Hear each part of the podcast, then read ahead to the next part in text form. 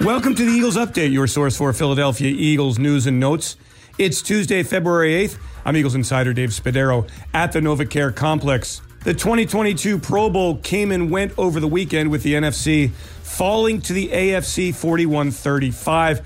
And the Pro Bowl is not about the game itself, it's about recognition across the league. And with that, five Eagles, part of the NFC roster, four of those players making it to Las Vegas for the week of events and the game on Sunday.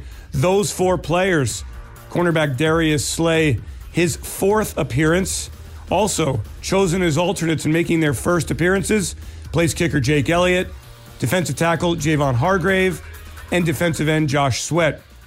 Center Jason Kelce selected to make the team. He did not participate in this Pro Bowl. So for the first timers, it was a thrill to be among the game's elite players, and that is the sentiment from defensive tackle Hargrave, who had a career year in 2021, was selected as an alternate to the team, promoted to the active roster for the 2022 Pro Bowl, and Hargrave could not have been happier to be in Vegas for the week. It feels great just to be around um, some of the best in the world. Um, you know, this this is my dream. Um, going to the NFL. My dream was to go to the NFL, and of course, to make the Pro Bowl. So it's been a great feeling. The same said for defensive end Josh Sweat, who, along with Hargrave, led the Eagles with seven and a half quarterback sacks during the season.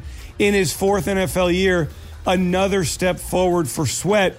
So for him, being among the game's best was absolutely a positive experience. It's a big step, man. Even even though you know you know, I would, I would, I would have liked to made made it straight up, but you know, you get it how it come.